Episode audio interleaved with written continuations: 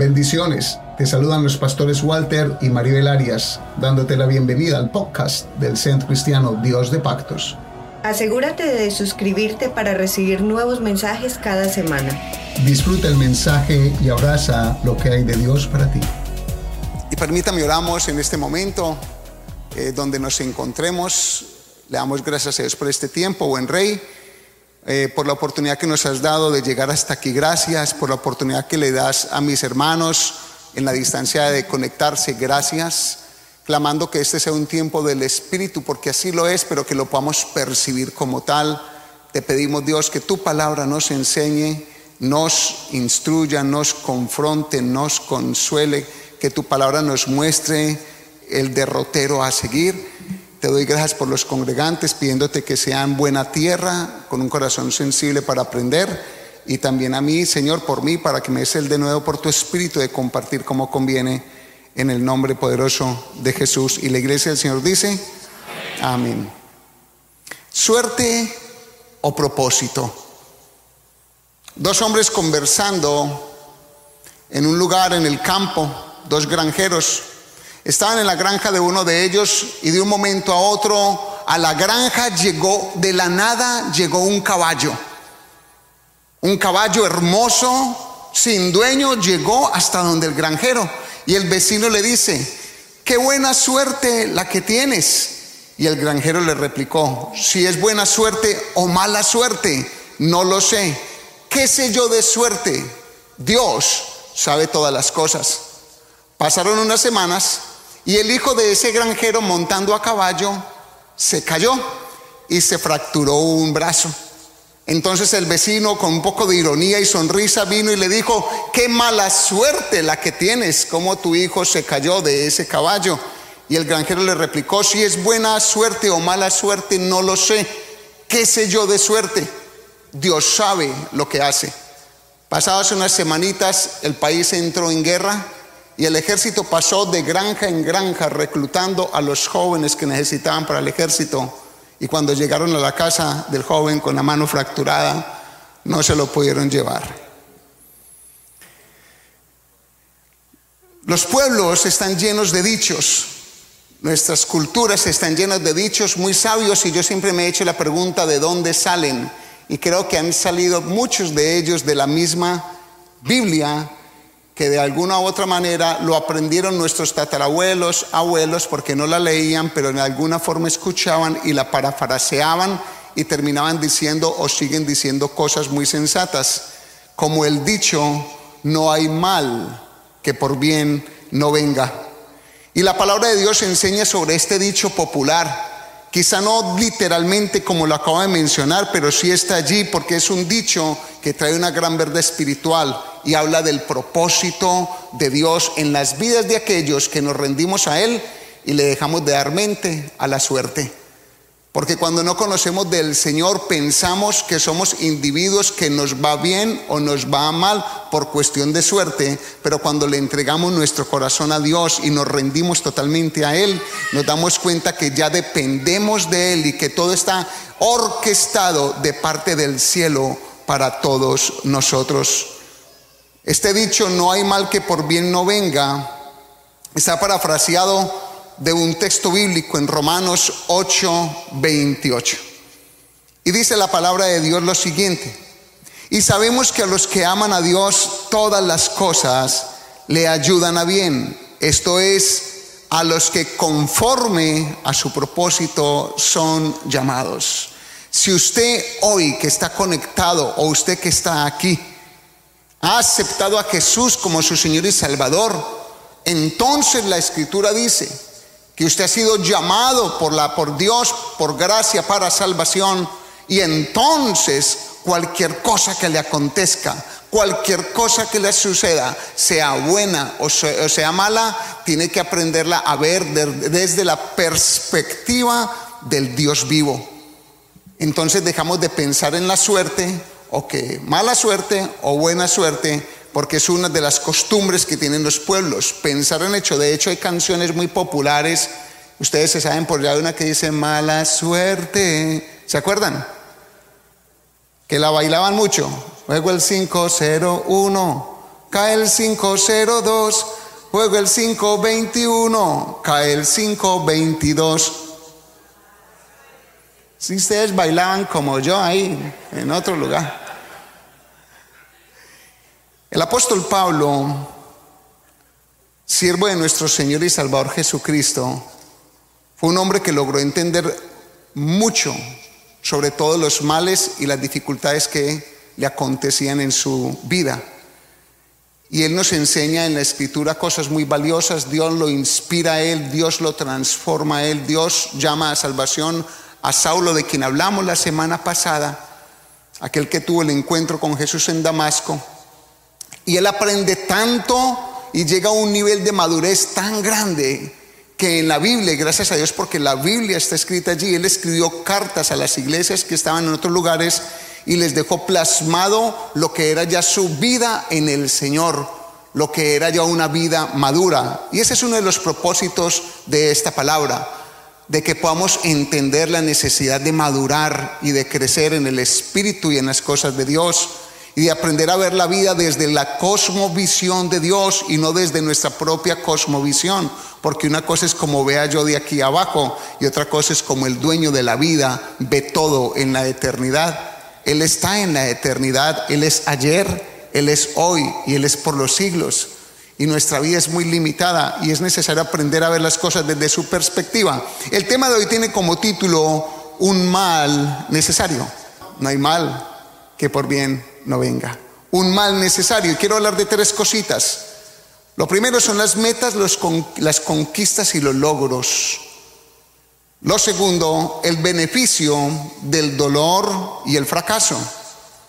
Y lo tercero, el producto madurado o el producto curado, como lo tenemos, lo, conocemos en otro contexto. Es que no quise usar la palabra maduro porque a algunos les da duro esa palabra, pero ya las mencioné. Ustedes saben lo que estamos hablando. Entonces, ¿cómo es el título del tema de hoy? un mal necesario y sus subtítulos son metas, conquistas y logros. Lo segundo, ¿cuál es? El beneficio del dolor y fracaso. Y lo tercero, producto madurado. Y adentrémonos allí en metas, conquistas y logros. Y es que es en todos nosotros una verdad que deseamos crecer y avanzar en la vida. Todos los que estamos aquí, todo ser humano tiene una necesidad profunda de crecimiento, de conquistas, de logros. Estamos llenos de talentos dados por Dios, llenos de conocimiento aprendidos en nuestro caminar y en nuestro crecimiento diario.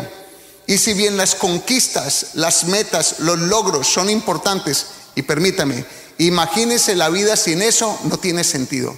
Una vida sin objetivos no tiene sentido. Tiene que haber metas, tiene que haber objetivos, tiene que haber ganas de algo, de llegar a un lugar, a un norte, de lograr conseguir algo. Eso es la vida. Y si bien la vida está llena de eso, es importante entender que la línea es muy delgada entre la altivez y la madurez. Es muy delgada cuando hay mucha posesión, cuando hay mucha adquisición, cuando hay mucha oportunidad de crecimiento, cuando hay mucha oportunidad de logro, cuando hay mucha oportunidad de economía, de mejorar nuestros sueldos, de escalafonar en las posiciones laborales donde estemos. Cuando hay mucha oportunidad, escuche bien lo que va a decir, de revelación de la palabra, del conocimiento de Dios cuando uno empieza a conocer más de doctrina, cuando, cuando uno avanza en la vida, cuando una persona es muy bonita, cuando tiene y disfruta de un cuerpo muy esbelto, cuando tiene tantos bienes, eso está muy bien, pero hay un gran peligro. Una línea, una línea tan delgada para pasar de la, de la sensatez a la insensatez y caer en la vanagloria de la vida. El rey Salomón fue experto en hablar de eso. El rey Salomón, Dios le dio la capacidad de disfrutar de todo. Si usted lee bien lo que es eh, proverbios, lo que es eh, eh, cantares, usted se da cuenta allí en Eclesiastes, usted se da cuenta todas las cosas que él dice de la vida y al final termina diciendo, y todo es vanidad de vanidades. ¿Cuándo dijo eso? Producto madurado. Al final entendió que hay una sola cosa que llena el corazón y que es solamente algo que es pleno y es nuestra relación personal con nuestro Creador, el eterno Dios. que se mete adentro de nosotros y que lo que quiere es llenarnos todos los vacíos. Entonces podríamos levitar, escúchelo bien, usted qué es levitar, podríamos levitar en la arrogancia o en la autosuficiencia. Podríamos ser eh, víctimas de los logros y las conquistas que están ahí puestas en la vida para alcanzar metas y sin entenderlo pasar a desgraciarnos nuestras propias vidas por no ser personas maduras. Que nuestra mayor paz, no lo entendemos, es aprender de Dios. Que nuestra mayor satisfacción, a veces no lo logramos comprender, es aprender de aquel que nos formó y nos hizo a su imagen y semejanza, que nos dio espíritu eterno, que nos dio conocimiento y entendimiento y sabiduría. Por eso nos asemejamos a Él. Y que no entendemos que cuando nos llenamos de Él es cuando en verdad podemos disfrutar en esta tierra a pesar de, a pesar de. Mire ustedes hoy y los que están conectados, están conectados hoy aquí a pesar de las dificultades, las situaciones, Vamos de un país a otro, vamos de una ciudad a otra, nos movemos por una u otra razón, por situaciones de persecución algunos, otros por buscar mejor economía, otros porque los transfieren de un empleo, otros porque se cansaron en un lugar violento, sea lo que sea y donde esté, no nos tenemos que llevar lo mismo, nos llevamos siempre lo mismo, nuestro propio ser que necesita en todo lugar estar conectado con el Señor. En 2 Corintios capítulo 12, versículo 1 y 6, dice la palabra aquí, ciertamente no me conviene gloriarme, y permítame un momento, está hablando el apóstol Pablo. 2 Corintios capítulo 12, versículo 1 al 6. Ciertamente no me conviene que... ¿Están conmigo? Muy bien, no me conviene gloriarme, pero vendré a las visiones y a las revelaciones del Señor. Conozco a un hombre en Cristo que hace 14 años, si en el cuerpo no lo sé, si fuera del cuerpo no lo sé, Dios lo sabe, que fue arrebatado hasta el tercer cielo. Versículo 3. Y conozco a tal hombre. Si en el cuerpo fuera del cuerpo, no lo sé, Dios lo sabe, que fue arrebatado al paraíso, donde oyó palabras inefables, subrayelo por favor, que no le es dado al hombre expresar. De tal hombre me gloriaré, pero de mí mismo en nada me gloriaré, sino en mis debilidades. Sin embargo, si quisiera gloriarme no sería insensato, porque diría la verdad, pero lo dejo para que nadie piense de mí más de lo que en mí ve oye de mí. Y es que este texto nos muestra el gran grado de revelación que disfrutó un hombre como usted y yo aquí en la tierra, que fue el apóstol Pablo. A Dios le plujo en su soberanía, en su misericordia, en su bondad y en su amor, revelarle a Pablo, como lo hace con nosotros la iglesia, los secretos de los siglos, los secretos del Tenac o el Antiguo Testamento los secretos de la palabra de Dios. A Dios le plujo revelarle a Pablo en su corazón, en su espíritu, quién es Cristo. Y dice allí que cosas inefables, cosas que él vio y experimentó, cosas inexplicables, en su misericordia Dios se las reveló a este hombre. Le permitió un entendimiento de Jesús, quién era Jesús, le permitió un entendimiento de la doctrina, le permitió una sabiduría y dice algo allí que lo llevó hasta el tercer cielo, al paraíso. Y el hombre, ¿cómo lo dice? Con una delicadeza, conozco a un hombre, casi saliéndose él del escenario para hablar de un hombre que Dios se le reveló por misericordia y lo llenó de algo que todo el mundo deseaba y todo el mundo desea, es conocerlo a él. A Dios le plujo hacerlo con Saulo y este hombre, Pablo, está diciendo allí, yo conozco a un hombre, un hombre que, que no sé si en cuerpo o en el espíritu, miren la prudencia para hablar. Él ahorita tiene una posición de hablar de ese testimonio con un cuidado, porque pudiese ser de otra manera, pudiese ser con una gran arrogancia. Ah, yo soy el que sé. Ah, es que a mí fue el que se me reveló Cristo, ah, es que yo no estaba entre los doce apóstoles, pero a mí se me apareció y como se me apareció a mí, entonces yo sí soy el mero mero. Y no, usted ve a un Saulo hablando de él con mucha cautela, con mucho cuidado.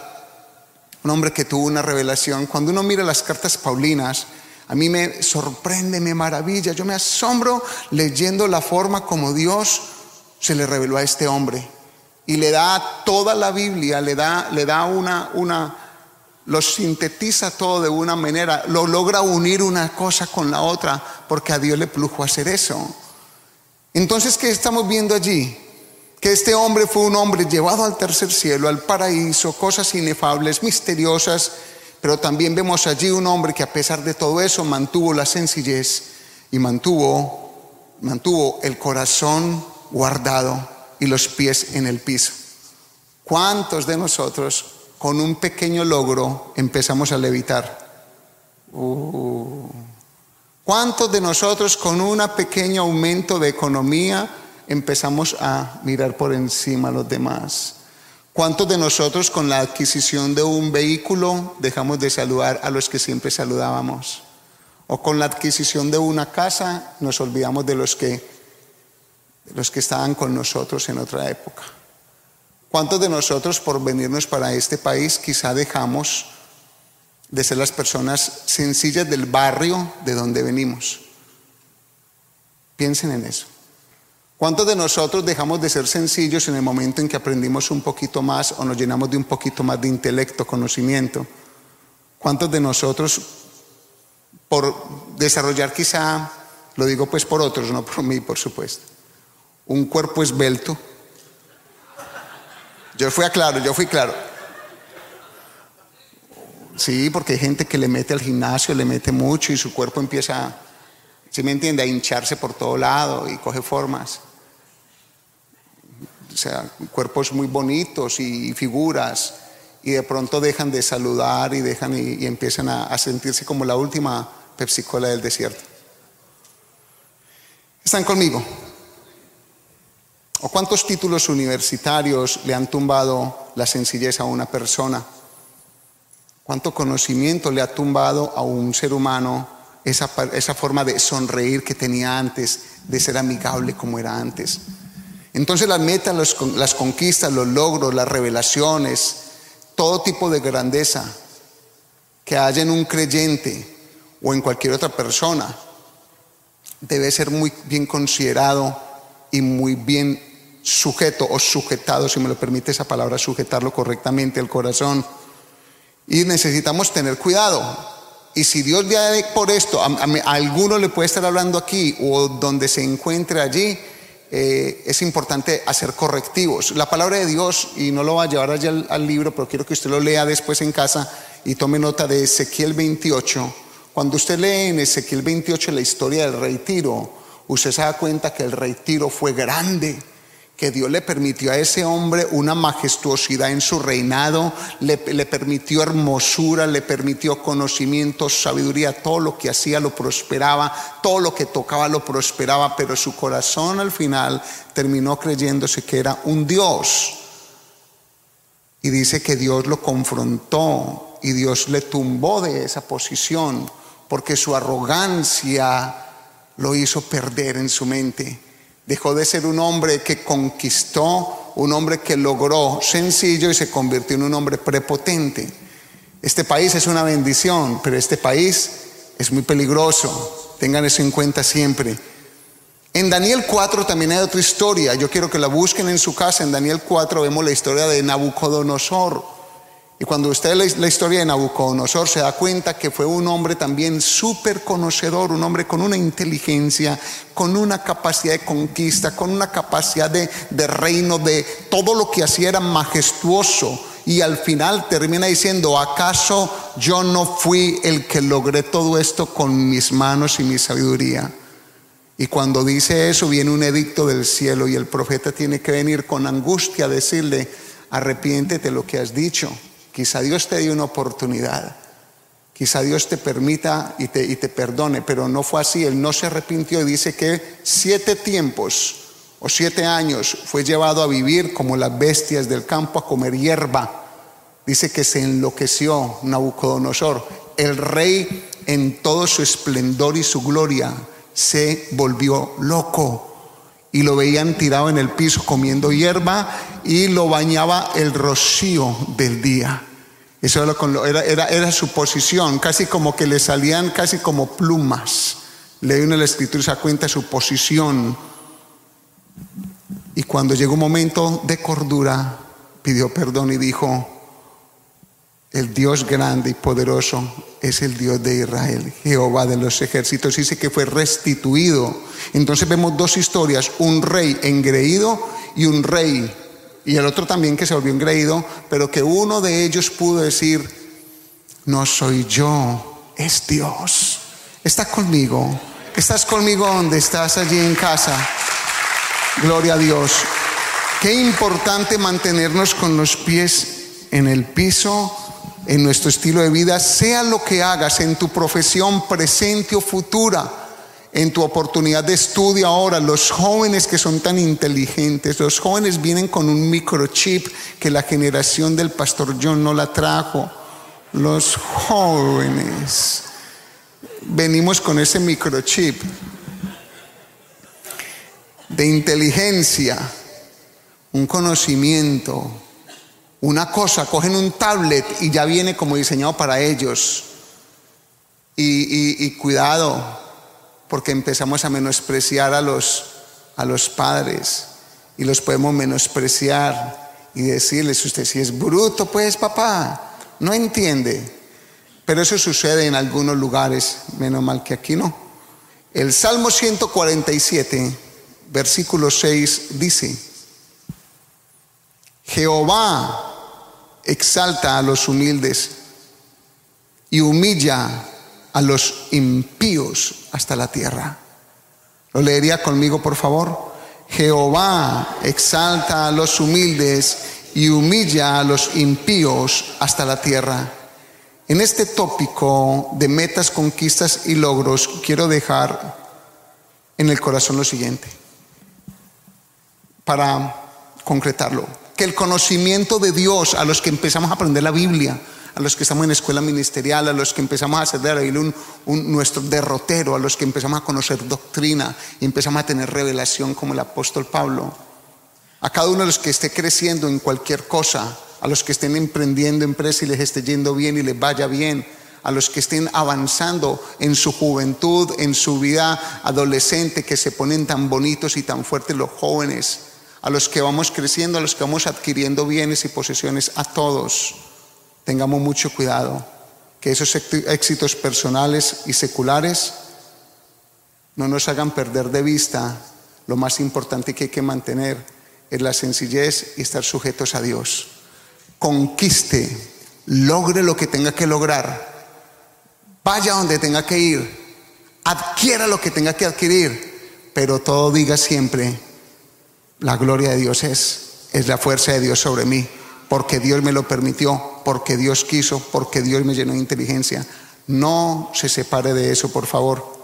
Y para todo esto, para poder terminar uno diciendo, como lo estoy explicando, que es la parte ideal de un ser humano, de llegar a decir de esta forma es por Dios, porque Dios lo hizo, es porque Dios es el que tiene el poder, es porque Dios es el que me da la sabiduría, es porque Dios es el que me pone el pensamiento, es porque Dios me da las fuerzas físicas, es porque Dios me da el aire para respirar y unos pulmones para hacerlo, es porque Dios, cuando logramos aprender a decir que es para Dios, muchas veces es por el resultado del dolor y el fracaso y nos entramos en este punto.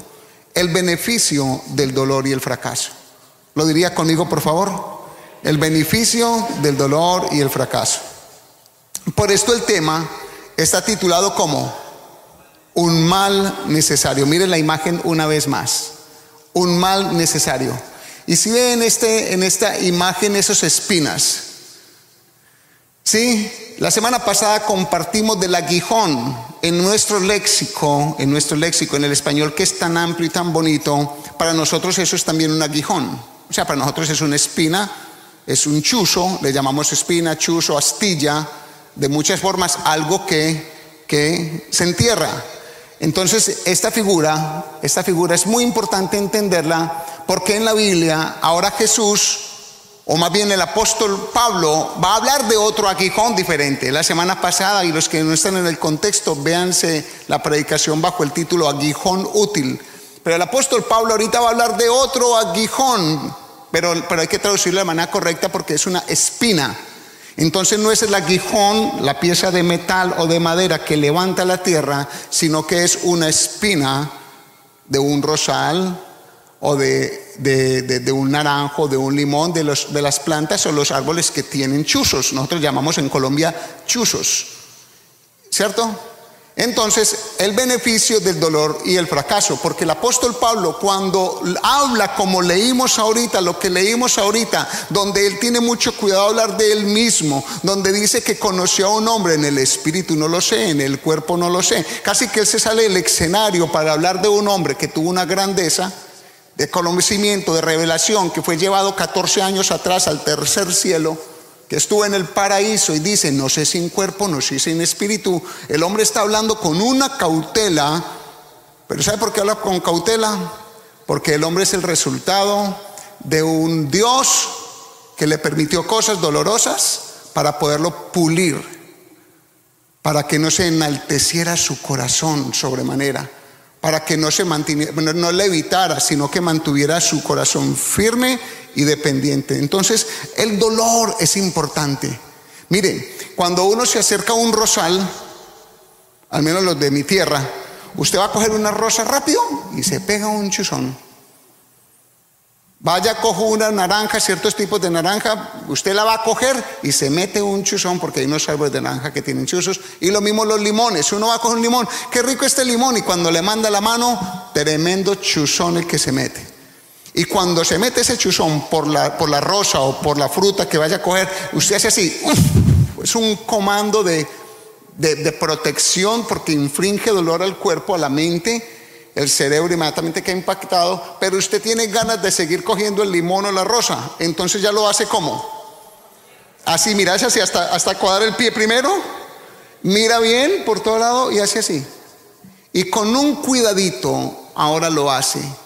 Va a coger lo mismo, pero ahora con cuidado. Muchas veces Dios nos permite dolores en la vida, situaciones dolorosas, para que aprendamos a caminar mejor, la próxima vez.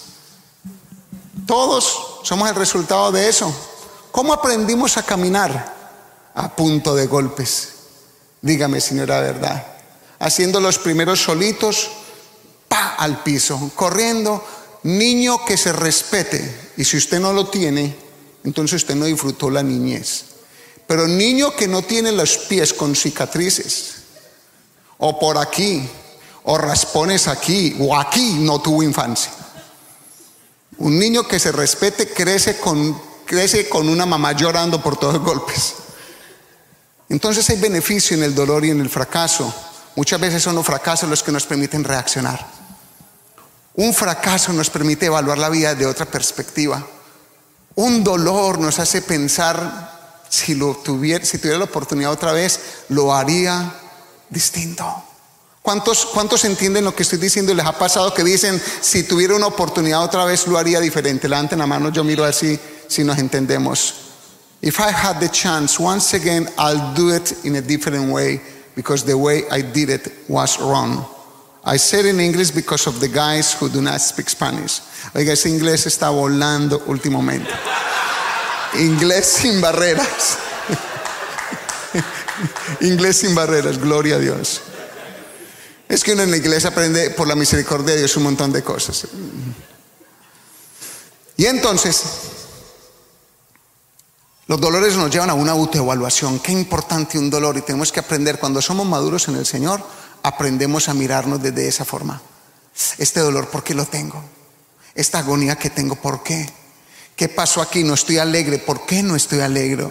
¿En qué, qué fallé? ¿Lo hice a mi forma? ¿Lo hice a mi manera?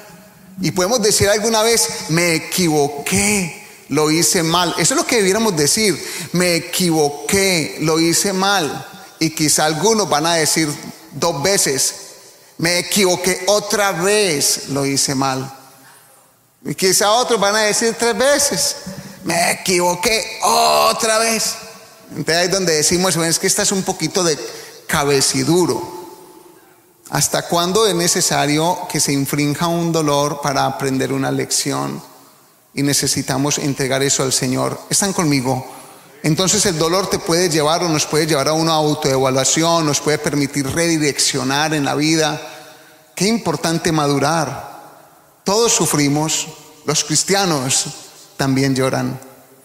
Todos nosotros pasamos por quebrantamiento, pero me importa mucho, a mí me ha gustado mucho entender esto en la escritura, en estos 28 años de, de conocimiento de mi Señor por gracia, en que es importante mirar los fracasos y mirar las dificultades y mirar los problemas y mirar las lágrimas como una oportunidad de crecimiento. Necesito aprender a hacerlo. Aprender a ver el error me va a servir a crecer, pero necesitamos ser conscientes y mirar el error y mirar y evaluarnos para no cometerlo más. Entonces Saulo o Pablo, él sigue en su carta a la segunda, su segunda carta a la iglesia en, Corintia, en Corinto y les dice allí ahorita en el capítulo 12, versículo 7 al 10, lo siguiente. Él está contando su testimonio de cómo fue llevado al tercer cielo, cómo fue, cómo fue llevado en cuerpo, en espíritu, no lo sabe, lo habla con mucha discreción, pero él dice, ¿y para qué? Versículo 7, y para que la grandeza de las revelaciones no me exaltase desmedidamente, me fue dado un qué? Aguijón en mi carne, subráyelo porque va a ser tópico de discusión en esta semana, seguramente en sus reuniones de hogares y células. Un aguijón en mi carne, un mensajero de quién? De Satanás que me abofetee para que no me enaltezca sobremanera. Retomémoslo y leámoslo en, en, en altavoz todos, por favor y para que la grandeza de las revelaciones no me exaltase desmedidamente, me fue dado un aguijón en mi carne, un mensajero de Satanás que me abofetee para que no me enaltezca sobremanera. 8. Respecto a lo cual, tres veces le he rogado al Señor que lo quite de mí y me ha dicho, bástate mi gracia, porque mi poder se perfecciona en la debilidad. Por tanto, de buena gana, déjalo conmigo y dígalo fuerte la palabra gana. Por tanto, de buena gana me gloriaré más bien en mis debilidades para que repose sobre mí el poder de Cristo. Versículo 10. Léalo por favor. Por lo cual, por amor a Cristo, me gozo en las debilidades en afrentas, en necesidades, en persecuciones, en angustias, porque cuando soy débil, entonces soy fuerte. Entonces el hombre termina diciendo allí, o viene contándole a la iglesia de Corinto su experiencia de la revelación de Cristo, su experiencia espiritual o corporal que dice, no lo sé, no lo entiendo, pero no quiero dar mucha gloria a ese y si le puedo dar gloria de algo será al, al, objetivo más no a mí. O sea, él se quita del escenario hablando de lo que Dios le dio, pero dice que cuando le dieron tanto, Dios le permitió unas cosas que le llamamos en mi tierra el tate quieto. No sé si en otros países eso existe.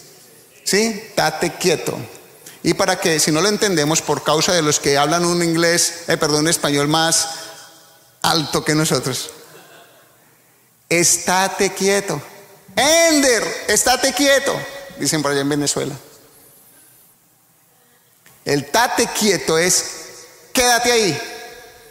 Entonces Dios a veces nos pone el tate quieto.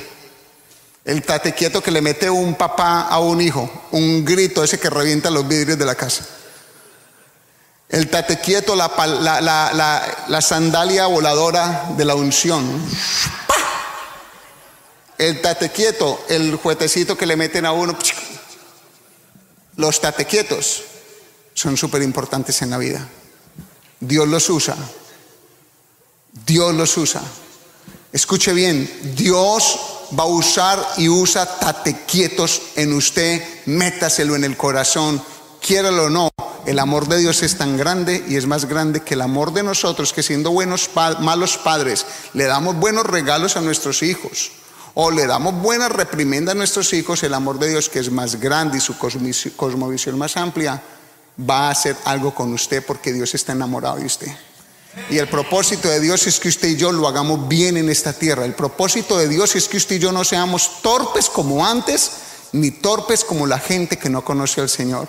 Por eso nos empieza a poner, ¿cómo? Date quietos. Y, él, y Dios le puso uno al apóstol Saulo al apóstol Pablo, un enviado de las tinieblas, un enviado de Satanás, un aguijón en la carne que lo abofeteara. Tremendo texto lo que él está diciendo. Entonces, pues metámonos allí para aprender de ese texto un poquito.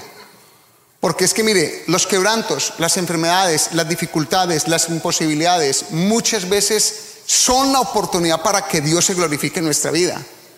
Como es de bueno cuando uno trabaja y va a un empleo, se gana un dinero y, puede comprar algo. Eso sabe muy bueno porque dignifica. Ya lo hemos hablado desde el púlpito. Yo les voy a contar una experiencia. En nuestra economía limitada, eh, aquí cuando llegamos a la Florida, llegamos como misioneros sin nada, con 2.200, 2.300 dólares que nos regalaron unos amigos de Nueva York y yo le pedí a mi familia en ese tiempo un laptop, les pedí una cámara, algo que me iba a servir para el ministerio, lo único que pedí. A mi familia y su bendición. Y nos venimos para acá y pues claro, no hay economía, o sea, no hay una parte económica estable, un ingreso. Y nosotros hicimos lo que Dios nos llamó a hacer, a compartir lo que les estoy compartiendo, del nombre que es sobre todo nombre, Jesús. Esa es mi, labor y mi función. Y nosotros haciendo esta, esta hermosa función, nos vemos en una desventaja, en cierta manera, con respecto a un montón de amigos y hermanos que pueden montar empresa, que pueden montar, que pueden laborar directamente y meterle 60 horas y pueden hacer negocios, hacer de todo y coger y conquistar ¿Por qué? Porque nosotros tenemos un llamado diferente, ninguno es mejor, simplemente son diferentes y nos toca la porción de que nos toca estar para aconsejarlos, quizá a ellos mismos y a todos los que vamos conociendo. Pero la economía, como seguía siendo? Limitada, muy limitada. Ante eso tengo unos hijos con necesidades, tengo una esposa con necesidades y yo mismo con necesidades, pues yo soy muy, muy tranquilo en, mis cosas, yo no, no, demando creo que mucho, demando, exijo otro tipo de cosas.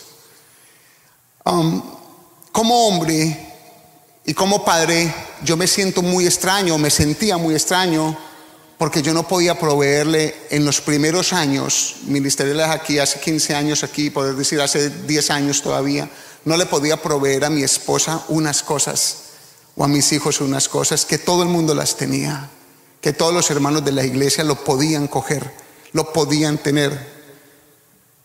Y en cierta manera, pues a mí me dolía el corazón y yo podía hablar con Dios y le decía, Dios, tremendo, porque mi esposa también es una mujer como las otras mujeres, como las otras amas de casa, mis hijos como los otros jóvenes de la iglesia. Yo quisiera proveerles, yo quisiera, pero no tengo economía para hacerlo. Pero eso fue mi oración en secreto. Le doy gracias a Dios que he contado con unos, con unos hijos muy nobles y una esposa muy sabia muy noble.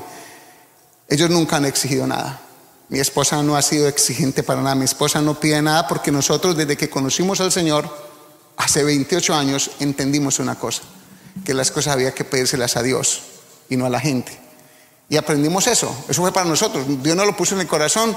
Y entonces a mi niña, desde Colombia, que la pobreza ya en Colombia fue, fue fuerte, que Dios me saque de una, nos saque de una pobreza en todo. Y mi niña pedía una cosa y yo le decía que oráramos, porque no la podía regalar. Pero Dios, de una manera milagrosa, traía lo que Melissa Arias pedía y se lo ponían ahí. Entonces encontramos que era un mejor negocio. El mejor negocio ahorita era depender de Dios 100%.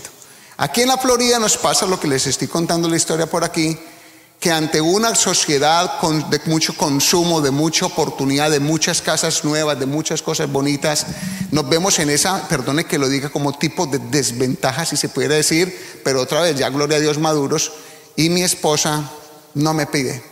Es muy raro que mi esposa me pida algo a mí, ella me pone a orar. Y en el Señor, qué negocio tan bueno este. Porque ella no pone agobio en mí. Es muy raro que ella me diga, papi, tal cosa. Pero ella lo que ha puesto siempre es su carga delante de Dios. Y mi hija se ganó la universidad gratuita, fue por eso mismo, porque mi niña aprendió que lo tenía que pedir a Dios y no al papá. Y para mí eso fue una cosa muy grande. Pero yo también como hombre, usted sabe que los hombres queremos dar y aportar. Yo le decía al Señor en mis negociaciones, Señor, usted sabe cómo somos los hombres, usted puso un diseño en nosotros, que nosotros nos sentimos bien cuando sacamos y pagamos. Es una cosa natural, Dios, usted no se equivocó en eso. Yo te pido que me permitas un poquitico de economía para yo también decirle a mi esposa, ven amor, vamos a comprar y yo voy a entender que tú me diste la economía para que yo se lo compre a ella. No por causa mía, sino que tú eres el que lo hace. Ha sido tan buena mi vida, ha sido tan buena. Creo que nuestro núcleo familiar tiene esa riqueza.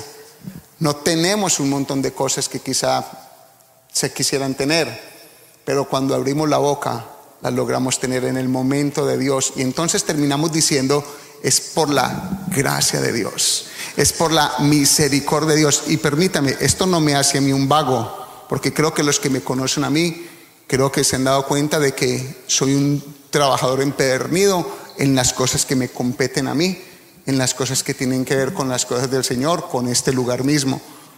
Pero lo que le quiero decir es que Dios le permite a uno a veces escasez, es para depender de Él. Dios le permite a veces unas cosas a uno para uno poder llorar un poquito. Qué rico cuando se llora. Yo he encontrado en el llanto, en el quebranto, una de las mayores riquezas espirituales cuando uno se tira al piso porque usted no puede como papá hacer algo, cuando usted no puede como hijo hacer algo, como hermano hacer algo, usted no puede como esposo hacer algo. Yo he encontrado la gran riqueza tirándome al piso a llorar y decirle, Señor, si yo pudiera como hombre lo manejara de otra manera, pero prefiero tu forma, sígueme enseñando tu forma para resolver esto, esto, esto o aquello. Le puedo decir, ese es un nivel de crecimiento muy bonito y se puede adquirir cuando le decimos al Señor, Señor, hazlo tú, porque yo no tengo con qué. ¿Con qué voy a pagar? Hazlo tú.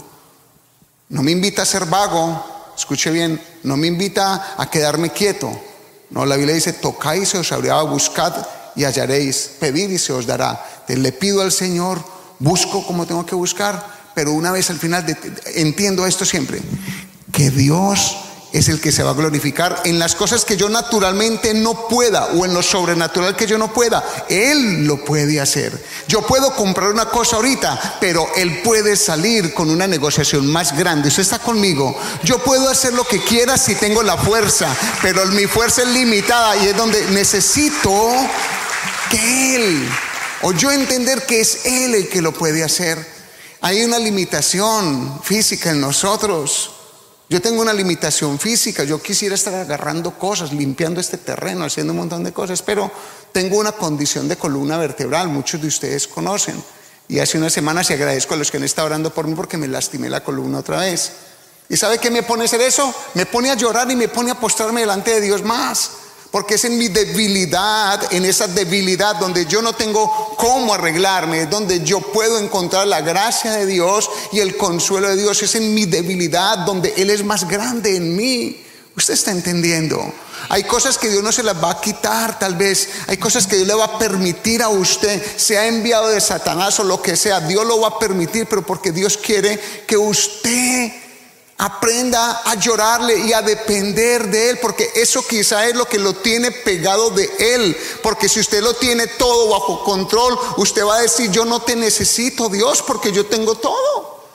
Porque esa es la condición del ser humano, la arrogancia que manejamos. Cuando lo tenemos todo, nos olvidamos de Dios. Entonces Dios es un experto para permitirnos momentos traumáticos para enviarnos de las tinieblas nos permite que, Satanás venga y nos abofetee una y otra vez. ¿Pero por qué? Porque lo que está buscando es que nosotros aprendamos a no gloriarnos en nosotros mismos, sino darle a Él la preeminencia en todas las cosas.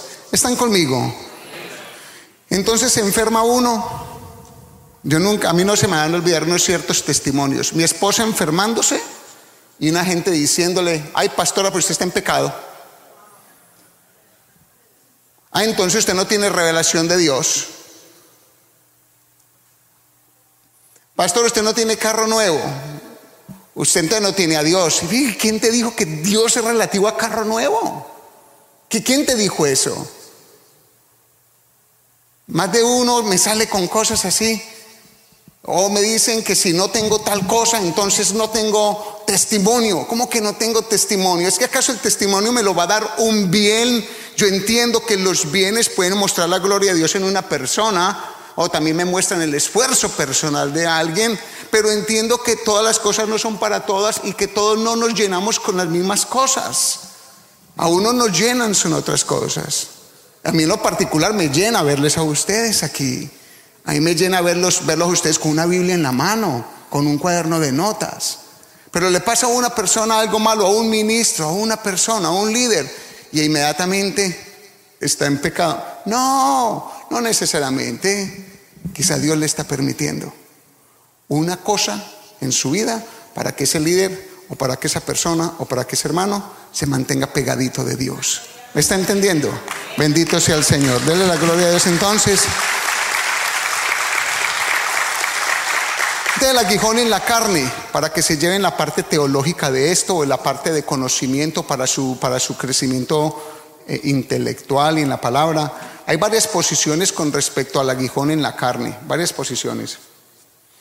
Y entre los comentaristas o los comentarios que hay, es las probabilidades, ¿a qué se refiere cuando Saulo dice o Pablo dice, Dios me permitió un enviado de Satanás que me abofetee? Entonces lo primero es que se piensa que fue una debilidad de concupiscencia. O sea, como él mismo decía palabras como yo sabiendo hacer lo malo, no hago lo, eh, sabiendo hacer lo bueno, termino haciendo lo malo. Yo creo que lo hice desde una perspectiva cuando estaba muy nuevo en el, en el, en el Evangelio de Cristo. Pero algunos le dan crédito a eso, que quizá él estaba pasando por una temporada o por situaciones que de aflicción emocional o de comportamiento como persona que no le agradaban a Dios ni a él tampoco. Entonces Dios le, dejaba allí para que él siguiera dependiendo de Dios en oración, pero no es la, más, la posición más eh, de pronto abrazada por los teólogos. Lo otro es que era una oposición continua de las tinieblas, que era continuamente el, el diablo le, era, le enviaba esas formas para desubicarlo a él espiritualmente o para matarlo. Entonces él, algunos piensan que el aguijón en la carne a que él se refiere es que las tinieblas van en contra de mí. Señor, quítame esta oposición espiritual o quítame esta presión espiritual demoníaca. Y dice que Dios se lo dejaba, pero para que él se mantuviera en oración. ¿Me hago entender? Es para que él pudiera depender de Dios y clamarle a Dios, mantenerse conectado buscando el poder en Dios. Lo otro que era una aflicción de persecución por ser una persona que empezó a hablar de Jesús, ya lo perseguían los judíos y también algunos gentiles. Entonces él, donde iba, eh, tenía amenazas de muerte de gente, no lo recibían y él no quería ser recibido así. Por lo tanto le decía, Señor, quita esto de mí, ponenme un buen testimonio, que la gente vea en mí ya un hombre transformado. Pero Dios permitía que la gente lo oprimiera todavía, pero era para que él dependiera de Dios. Esa es otra explicación. Pero hay una que la Biblia nos enseña un poco más, y esto para conocimiento general, es que seguramente lo que él estaba orando era porque padecía una enfermedad física. Por eso le digo que los pastores también nos enfermamos y los ministros también nos enfermamos y los hijos de Dios como usted y yo también nos enfermamos y nos puede dar un cáncer y nos puede dar un tumor y nos puede dar un, un lo que sea. También, y no necesariamente es causa del pecado. Son cuerpos que tienen que pasar de moda y van a pasar de moda y van a caducar entonces, pero son enfermedades que nos permiten clamar, porque cuando uno tiene un problema físico, sí que empiezan a buscar de Dios, al menos esa es mi forma, yo reacciono mucho cuando Dios me toca en la columna, me permite que me toque la columna, eso me hace arrodillar un poco más, yo soy consciente de eso. En Gálatas capítulo 4, versículo 13 al 15, dice la palabra. El apóstol Pablo le está escribiendo esta carta a esa iglesia de Galacia y dice, pues vosotros sabéis que a causa de una enfermedad del cuerpo os anuncié el Evangelio al principio.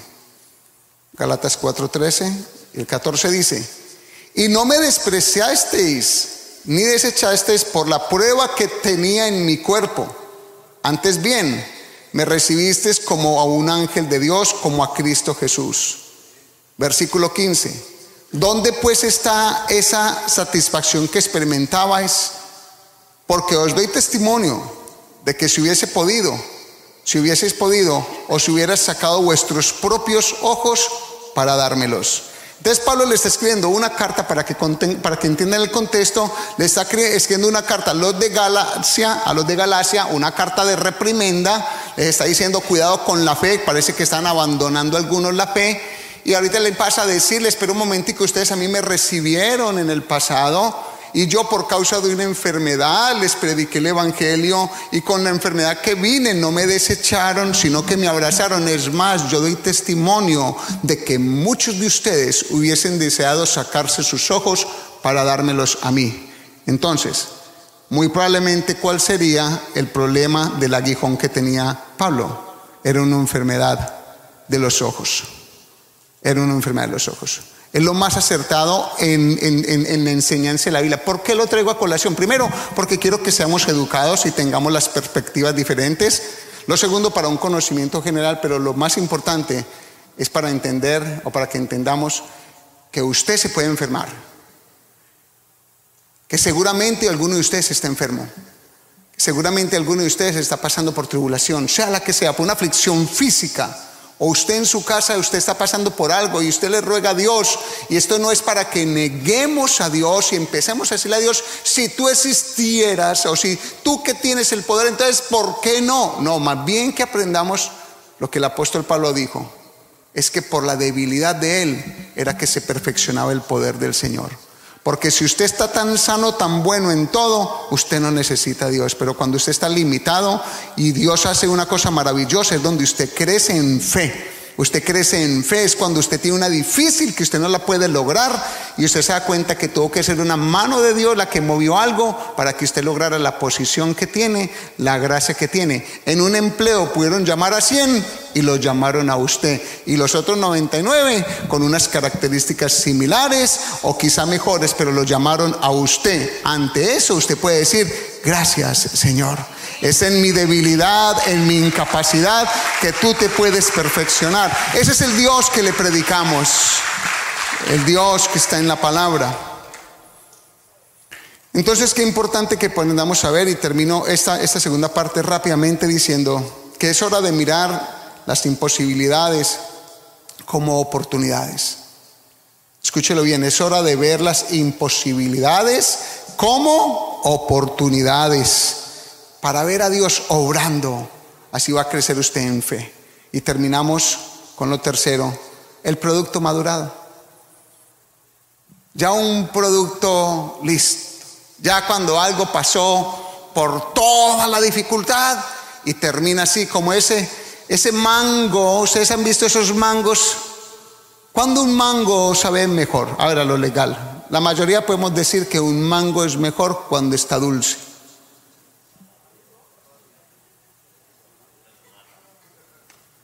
porque al principio no es dulce, es agrio.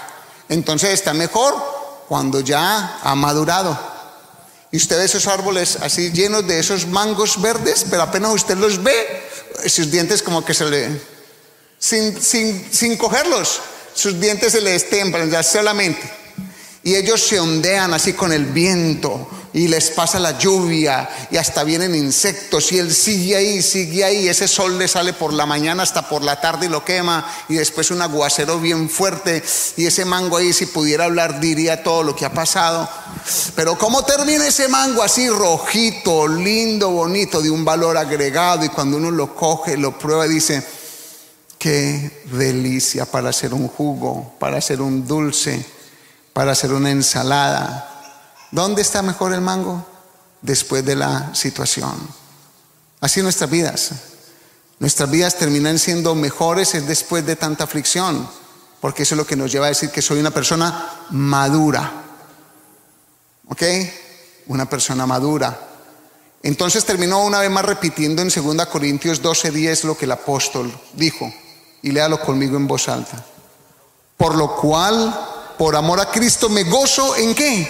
En las debilidades, en afrentas, en necesidades, en persecuciones, en angustias, porque cuando soy débil, entonces soy fuerte. Y en Filipenses capítulo 4, versículo 12 al 13 aparece este texto que es bandera de las predicaciones del apóstol Pablo.